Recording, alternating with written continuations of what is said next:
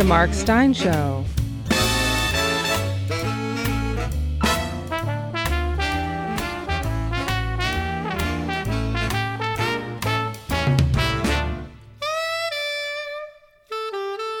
And now, here's Mark.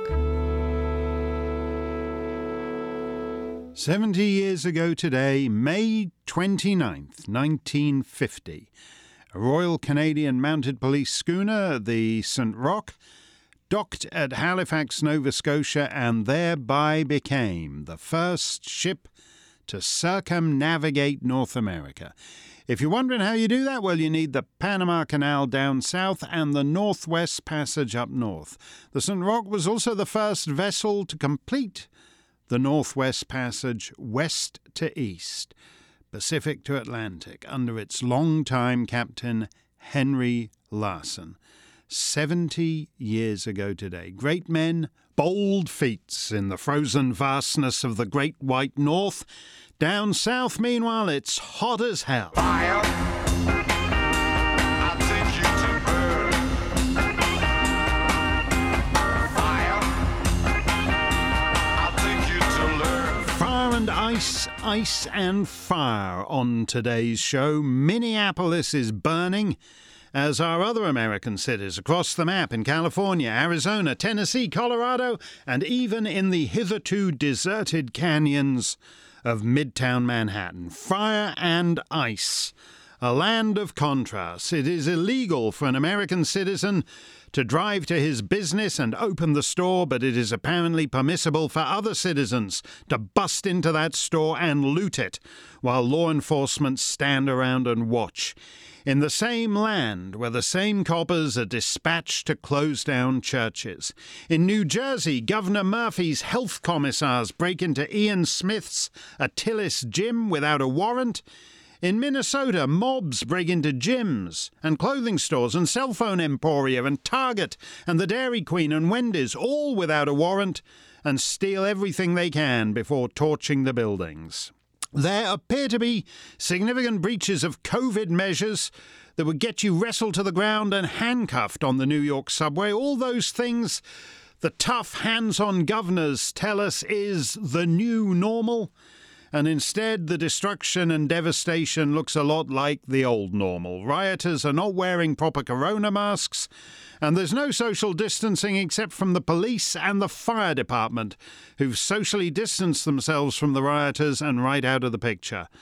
The third precinct house in Minneapolis was seized and burned on Thursday night with the assault team using explosives to chase out the constabulary and raze their headquarters to the ground.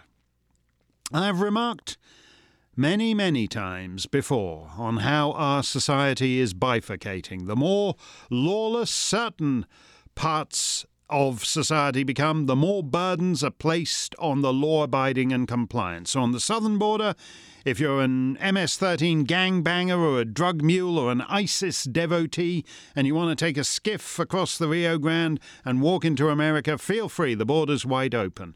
On the other hand, on the northern border, they pull you over and throw the book at you if you've got a bagpipe or a Kinder egg. But Lockdownistan has sharpened the contrasts. Hairstylists are non essential, waitresses are non essential, jewelers are non essential, but rioters and looters and pillagers are apparently essential and have the run of the land. The same governors and mayors who, in the last three months, have taken total control over the most routine aspects of daily life have no control whatsoever over the rioters rampaging through their cities and reducing them to something that looks like Mogadishu after a quiet weekend. Oh, beg pardon, my mistake. NBC News says it's inaccurate to describe them as rioters. I, I, I want to be clear in how I characterize this. This is a, mostly a protest. Uh, it is not. Uh, it is not generally speaking unruly. The reporter assuring us these protesters are not unruly is standing in front of a blazing building. But who are you going to believe, the media or your lying eyes?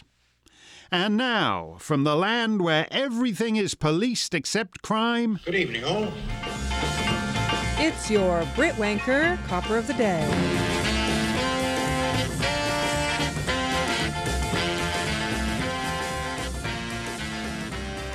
Actually, I don't think we'll do a Brit wanker copper today. It's uh, it's too sad. The petty wankery of the English constabulary is, in a certain sense, a function of their inability to shoot you or kill you. If you recall, one of the most memorable incidents we've covered from northern England in the last couple of months, a citizen shooed half a dozen constables who broke his front door. He shooed them out of his home by swearing at them, admittedly with tremendous virtuoso bravura forcefulness, but in essence, he swore them into retreat uh, and back onto the street and out of his life. It was rather inspiring.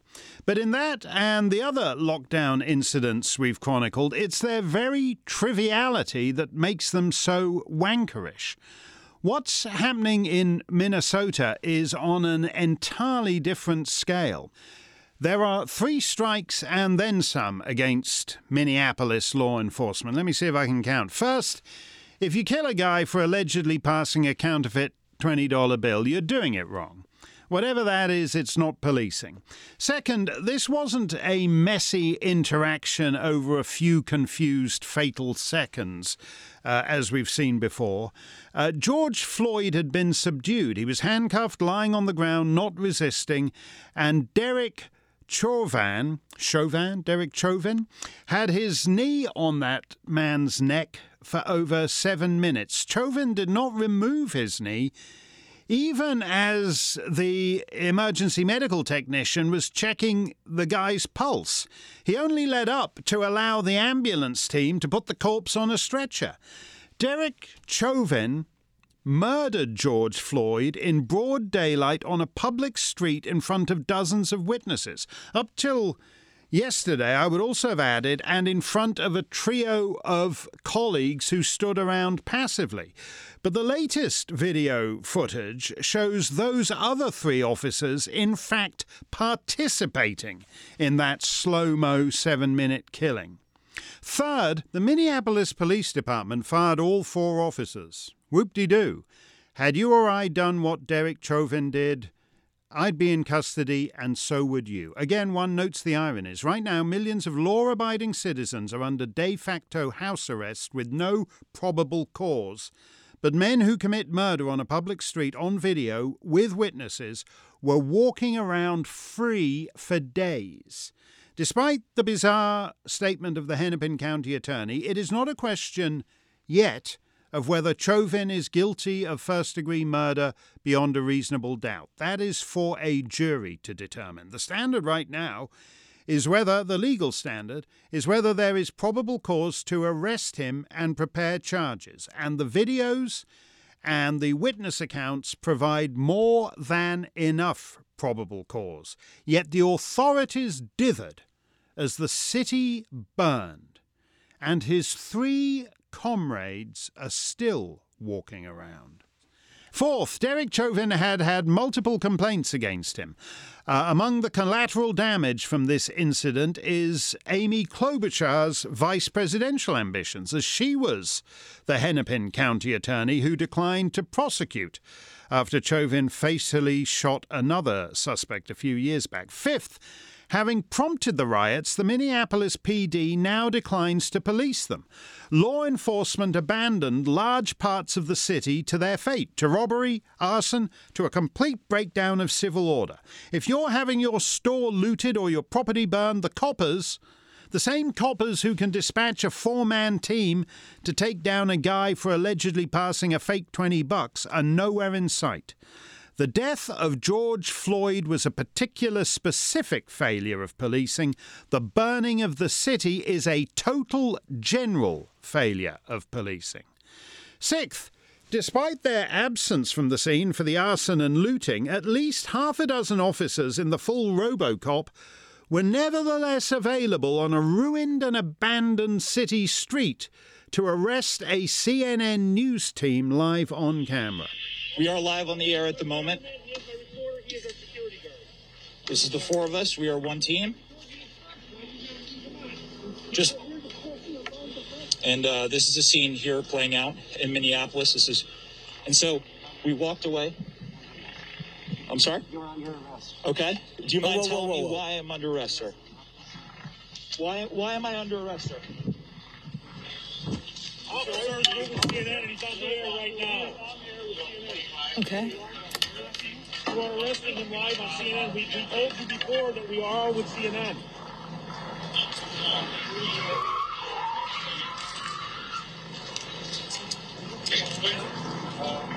If you're just tuning in, you are watching our correspondent, Omar Jimenez, being arrested by state police in Minnesota. We're not sure why our correspondent is being arrested. They handcuffed him.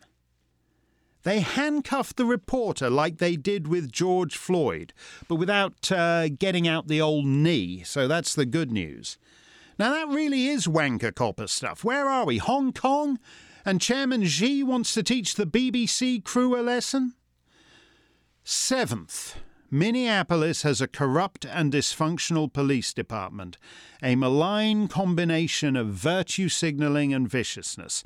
These are the guys, let's not forget, who expressed up the system an obviously unsuitable affirmative action Muslim cop who fatally shot Justine Damond the Australian lady who'd called 911. The uh, police chief, uh, both a virtue signaller and a beneficiary of virtue signaling, in that uh, she was a, uh, let me see if I get this right, a lesbian Native American who enjoyed wearing the hijab on special occasions.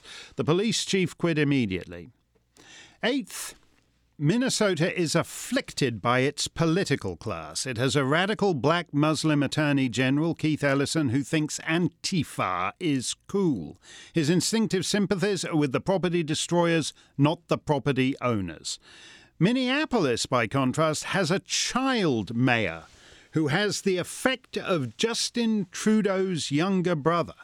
He makes Justin look like he's ready for long trousers. Here he is at a hasty press conference in the middle of the night. So, Mayor, some people have questioned whether you made a conscious decision to let people go into the third precinct and offer it up as kind of one of these healing spots that you had referenced earlier in the day. Is that how you were approaching it? No, no. Uh, the decision that I made was for the safety of our officers and the safety uh, of the public. The the symbolism of a of a building cannot outweigh the importance of life. It's a decision that I did not take lightly. Tell the public in that community that doesn't have that precinct that to work from to help protect the other homes or other businesses. The, the, the resources that we will offer to the people of the third precinct will continue, period. The building is just bricks and mortar. It's a building. That's not really true. Throughout history, a respect for property has always been a necessary condition for a respect for life. And indeed, for all human rights, such as freedom of speech and freedom of movement. That is why societies that let property be seized and burned always wind up letting people get seized and burned too. For three months, small businesses have complained that they're closed while the big chains are deemed essential. Well, if it's any consolation to them, a Walmart was torched and Target has now closed all its stores in the Twin Cities. They've gone the way of gyms in New Jersey and hair salons in Michigan. After lockdown all spring, it feels like it's going to be a long, hot summer. Evocative essays, scintillating stories, timely transcripts, even satisfying songs. All of these and more live on at steynonline.com for members of the Mark Steyn Club. You've heard him on the radio and seen him on TV, but that is just the tip of the iceberg. From the Steyn Online back catalog to exclusive access to Steyn's new content, membership in the Mark Steyn Club is a must have for fans of America's undocumented anchorman. Tune in to Steyn's nightly Tales for Our Time. Join the conversation in one of his fortnightly live Clubland Q&As or sit back and take in a Sunday poem. Mark Steyn Club members also get advance notice of Steyn's live appearances. Join the Mark Steyn Club now by heading to www.steynonline.com slash club. Mark Steyn's Poem of the Week. I mentioned earlier that today is the 70th anniversary of the first ever circumnavigation of North America by the RCMP schooner, the St. Roch. Uh, the name most associated with the Northwest Passage is, of course, Sir John Franklin of the poor doomed Franklin expedition. And it's only in the last six years that his two ships HMS Erebus and HMS Terror have been located, the latter in pristine condition just south of King William Island. Sir John loomed large in the Victorian imagination, and much was written of him. But did you know his first wife was a poet? Eleanor Ann Porden met Franklin in 1818, just before he set off on HMS Trent, and shortly thereafter published a poem in admiration called The Arctic Expeditions. Sail, sail, adventurous barks, go fearless forth, storm on his glacier seat the misty north. Give to mankind the inhospitable zone, and Britain's trident plant in seas unknown etc. It's a rather earnest piece. Miss Porden was just 22, and the Arctic Expeditions doesn't compare to her best known work from later that year, Coeur de Lion, her epic poem of the Third Crusade. So I have a slight preference for this private verse. In 1822, Franklin was away on the Coppermine expedition, charting the land between Hudson's Bay and Canada's northern shore. It was a wild ride. There was at least one murder and rumours of cannibalism as the starving crew were driven to eating lichen.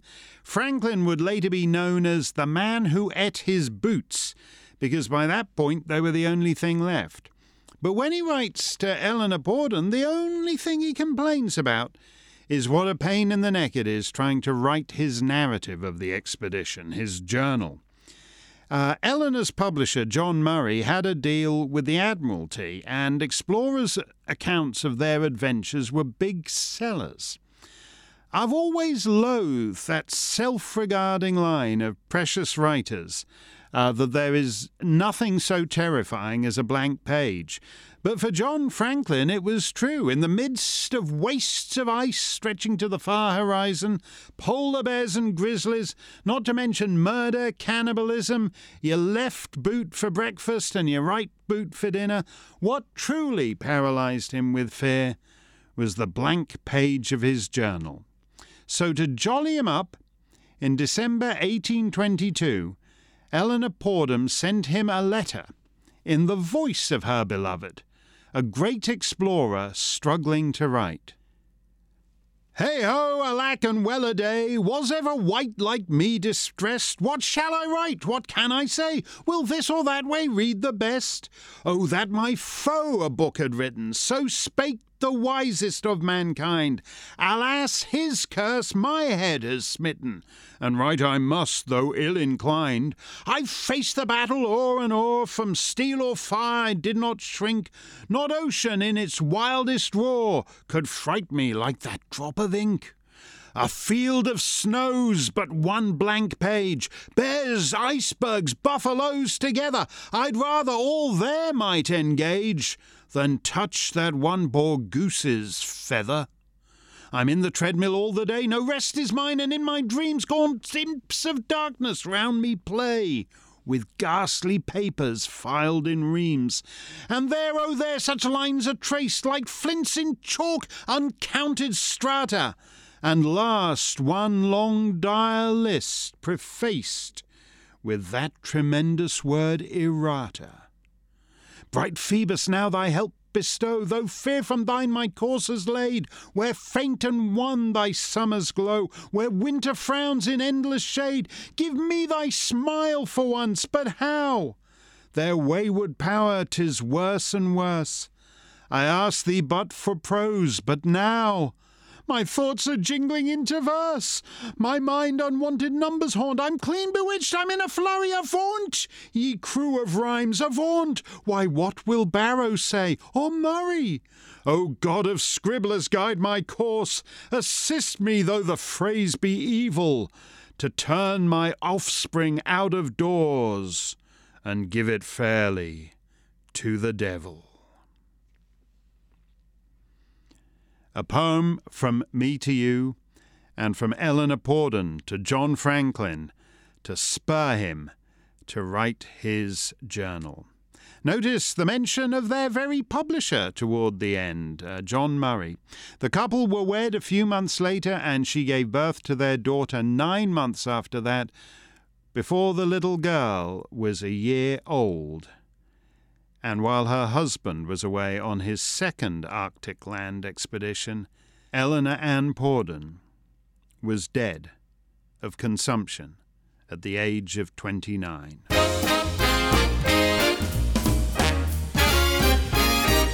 Mark's mailbox is on the air. Shireen, a brand new Steyn Club member from Maryland. And we're thrilled to have you, especially with such a mellifluous name. Shireen writes In the midst of all this national discussion and unhappiness on our side and malice aforethought on their side, with the censorship of conservatives, I've been dying to ask someone who might be able to give a good answer why a particular court case does not apply here. In constitutional law class, we covered Heart of Atlanta Motel versus somebody or other. The motel owner, as I recall the case, claimed that because his motel was solely owned and operated within the state of Georgia, that he was free to discriminate against African Americans by refusing them service because federal civil rights laws didn't apply. The court ruled that because he was in the stream of commerce, he was subject to the civil rights laws and was not allowed to hide behind state laws. Why does that case not apply to conservatives on all four corners? The social media giants can't even pretend they are bounded by one state only or that they are not in the stream of commerce. They're denying people their civil rights. Therefore, it seems to me conservatives could sue under this case. Clearly, I must not be correct, though, because no one ever brings this case up. Why is that? I really would like to know. Um, well, you called it, Shireen, uh, Heart of Atlanta Motel versus somebody or other. I think it actually all came down to Heart of Atlanta Motel versus United States of America, which is quite a somebody, the ultimate somebody. Um, and as you say, the Supreme Court held that even if you're just doing intra-state commerce, you're still bound by the interstate commerce clause because your little motel is, quote, one in the stream of commerce and in any event, two, such operations affect commerce so as to subject it to congressional regulation under the Sherman Antitrust Act. So, what they mean by the quote stream of commerce is in fact a vast lake over the entire lower 48. That's one reason why I generally despise constitutional courts, and in particular, dislike the expansion of the US Commerce Clause. When the Tsarnaev brothers blew up the Boston Marathon, the one who survived was charged by the feds with the usual bazillion different crimes. Uh, including interfering with interstate commerce, because in the course of his plot, he went to an ATM and took out 50 bucks or whatever it was. Uh, you, should be able to hang a guy without resorting to that kind of sophistry, because that kind of sophistry just brings the law into disrepute. But I take your point, Shireen. The question is a whether a court would find that a Twitter account or a YouTube account falls under goods, services, facilities, privileges, advantages, and accommodations of any place of public accommodation. You don't pay for it, for example uh, whether they would uh, treat it like a motel for that purpose, I think, is unclear. And uh, B, you'd have a difficulty, I think, in finding a court willing to recognise the discriminated group, conservatives, as a uh, group for the purposes of discrimination law in the way that blacks or gays or Muslims are treated. The, the big problem here is at the time social media were invented, nobody least of all, Congress knew what they were. Facebook was supposed to be an easy means of sharing pictures of your cat. Now, it and Twitter and Google YouTube, a cartel of woke billionaires, are wealthier than many nation states and actually more powerful, and are increasingly comfortable with exercising that power in one direction. Uh, here's the Attorney General, Bill Barr, in the Oval Office yesterday. Now, there's a bit of a bait and switch that's occurred in our society. These companies grew because they held themselves out as public forums. as free public forums where a variety of voices and diverse voices could come on and be heard. That's how they grew. That's how they attracted the eyeballs. That's why people joined them. But now that they have become these very powerful networks of eyeballs, now that they've grown by holding themselves out as free public forums, they've now switched. And they are using that market power to force particular viewpoints. And that's wrong. And it has to be addressed not only through this executive order, but I think litigation going forward uh, and by further action on Capitol Hill. Thank you, Mr. President. He's got a point. Right now, Facebook and Twitter and YouTube shelter under Section 230 of the Communications Decency Act, a characteristically third rate, sloppily drafted piece of federal legislation that was designed so that bulletin boards and chat rooms, well, back in the 1990s, the early days of the internet, bulletin boards could not be sued for what some third party commenter might write. I'm going to be super familiar with this law right at the moment because in my Michael Mann hockey stick case, National Review are deploying it to try and get out of the case. They might even pull it off because since it was written, this section has been ever more widely and absurdly applied. But effectively, it's a blanket immunity. Uh, that says that Facebook, YouTube, Twitter do not have to operate under the same rules as the New York Times or People magazine uh, because they're deemed uh, to be not publishers but platforms. At the same time, they're now very obviously exercising publishers' functions. For example, uh, editing the president's tweets to append warnings that it's fake news or glorifying violence or restricting their reach so that you're no longer able to like them or retweet them. That is in uh, civil rights terms, effectively moving them to the back of the bus. They've done that with things like shadow banning. I'm shadow banned at Twitter, shadow banned at YouTube. Uh, I don't know about Facebook. It's uh, years since I've uh, taken a look at that. But but this is the point. Those are editorial functions. They're not a platform. Uh, they're do- making the same editorial choices that any editor or publisher makes. We're going to move our this Rachel Maddow tweet. We're going to enable to be retweeted and liked and sent around the world. And then this uh, other tweet by some fellow called Steyn. We're going to move that back down, deeper down into it. That's an editorial judgment. It's the same editorial judgment a newspaper makes when it decides to put Rachel Maddow on page one and the Steyn guy on the footer page 57. So they're no longer a platform, they're a publisher.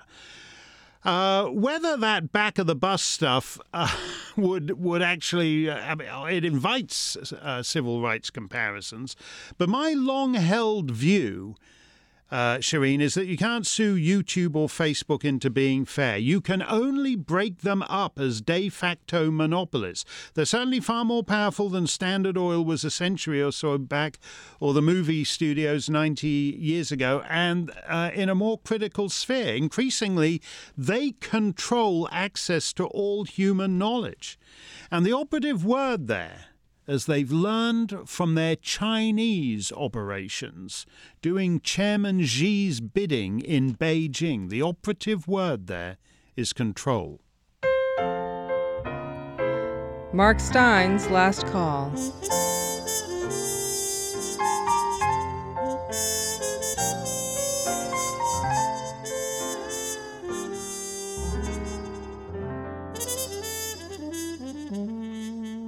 It's Super Italo weekend at Vaxi, 90 minutes north of Helsinki, and they have a very international crowd. We have a super Italo weekend in Vaxu now.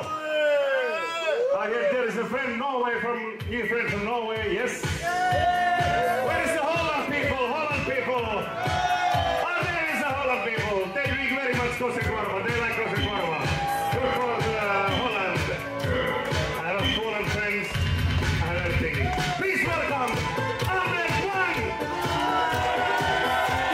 And this somewhat corpulent middle aged man takes the stage to reprise his breakthrough hit from the 1980s. Albert One sings Turbo Diesel.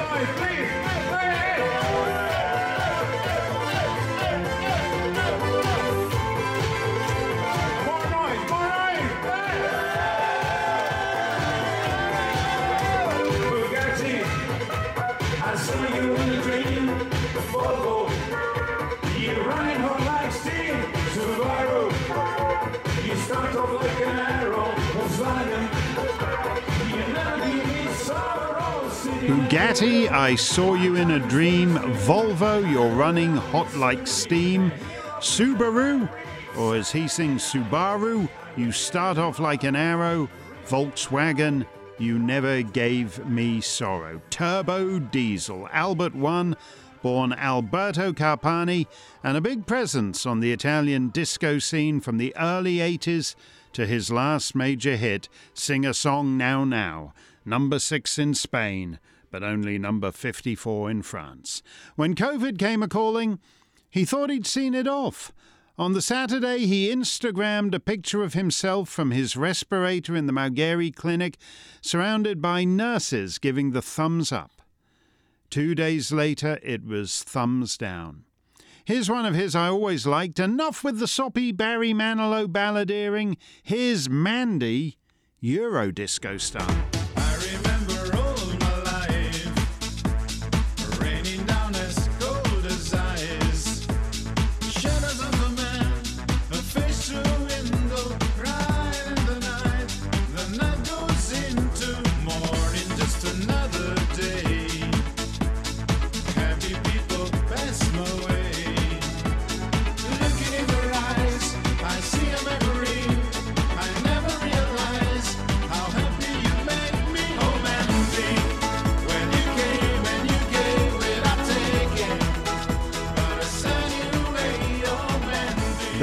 The video in a London strip club with dancers of um, indeterminate sex. Albert One, Shadows of a Man, a face through a window, crying in the night. Dead of the Chinese coronavirus at the age of 64, Alberto Carpani. Mokbul Hossein was a businessman and a politician. And in Bangladesh, that can sometimes be a problematic combination. The sometime Member of Parliament for the Awami League was sentenced by a special anti corruption court to 13 years in jail for, quote, accumulating illegal wealth. But happily, the High Court quashed the conviction. Mr. Hussein founded at least five universities in Bangladesh,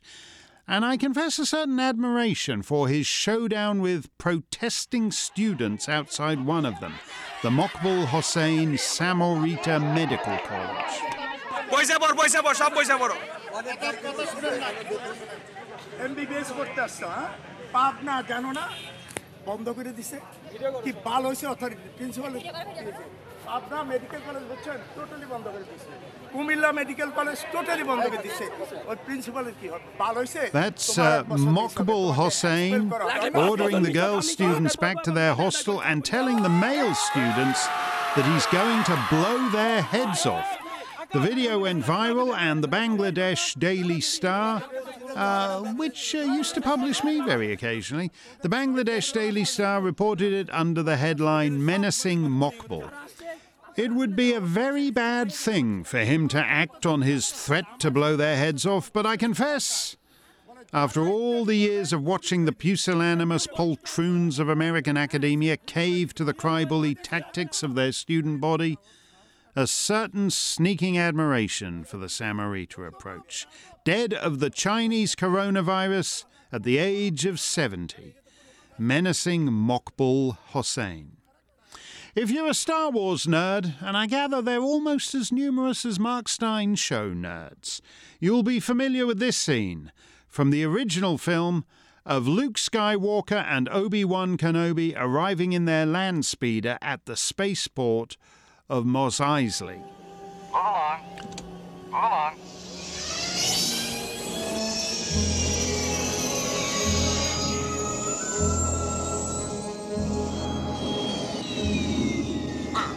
I can't abide those Jawas. Disgusting creatures. Go on. Go on. I can't understand how we got by those troops. I thought we were dead. The Force can have a strong influence on the weak-minded. Although Mos Eisley is a wretched hive of scum and villainy, as Alec Guinness puts it, the arrival of the land speeder isn't exactly a crucial or memorable scene. But it became so four decades after the release of the picture, uh, when a newly revealed behind the scenes photograph of the moment caught the fancy of Star Wars World. Not for Luke, not for Obi Wan, not for C3PO, but for the bloke holding the boom mic. Above Luke Skywalker's land speeder is the boom mic to record the sounds of the heroes on screen. It's who holds this boom mic that has sparked cosplayers and memes throughout the years. Follow the long boom mic pole and you will see the boom mic operator standing there in the hot sun doing his job, dressed only in very short and very tight pink shorts. Now that you've seen him, it's very hard to see this scene and not think of the man in pink shorts holding the boom mic above their head. Well, it was Tunisia, in the desert, and very hot. But standing next to the guy in tighty, tighty, tight pink briefs was George Lucas, and in the picture he's got his clothes on. The pink shorts and that body belong to Ken Nightingale.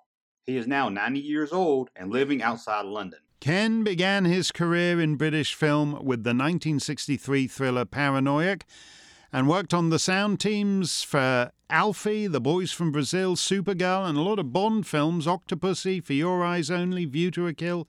But his pink shorts in that crew shot made Ken Nightingale a Star Wars star.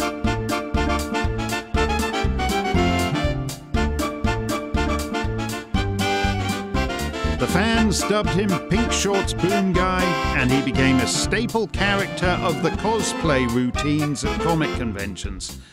God knows Star Wars is as thoroughly exhausted a seam as one could imagine, so the buff seized gratefully on Ken's pink booty shorts. And for the last five years of his life, reenactors of key scenes would be accompanied by a fellow in pink shorts, socks, and shoes stalking the actors with a long boom pole over their heads.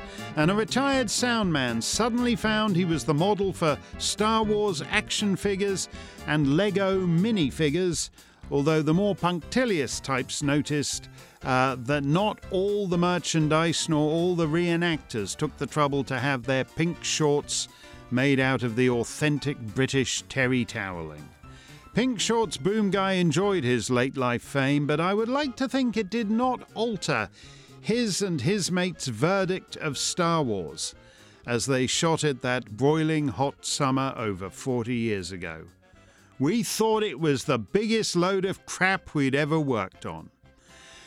Dead of the Chinese coronavirus at the age of 92, Ken Nightingale. That's almost it.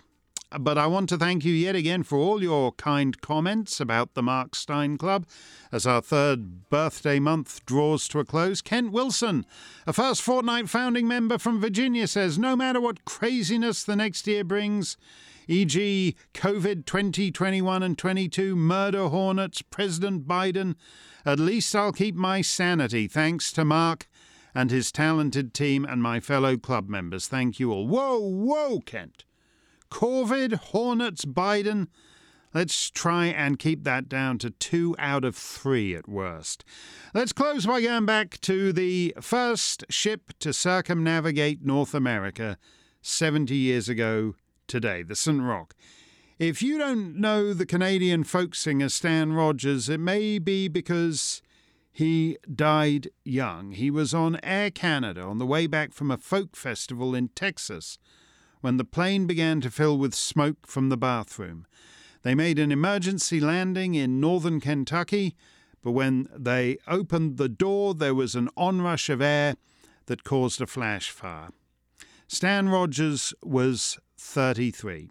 Here's the song he wrote about the St. Roch Stay safe, stay free. Black ice round us cracks and groans. The old St. Roch, she creaks and moans. The icy fog is in my bones, and the ache won't go away. Outside, I bet it's warm and fair. I could have her fingers in my hair, but it's long, cold miles to her out there. So I guess I'll have to stay and just take it from day to day. We're as far north now as I want to come, but Larsen's got us under his thumb. And I signed up for the whole damn run. I can't get off halfway. But when I get back onto the shore, I'm going south where it stays warm, and there'll be someone on my arm to help me spend my pay. So I'll take it from day to day. Join us next time for another edition of The Mark Steyn Show. The Mark Steyn Show is a production of Mark Steyn Enterprises and Oak Hill Media. All rights reserved. No stranger I to the touch of steel and the honest fear any man can feel. But I long for dust under my heels and a pocket full of pay. So I'll take it from day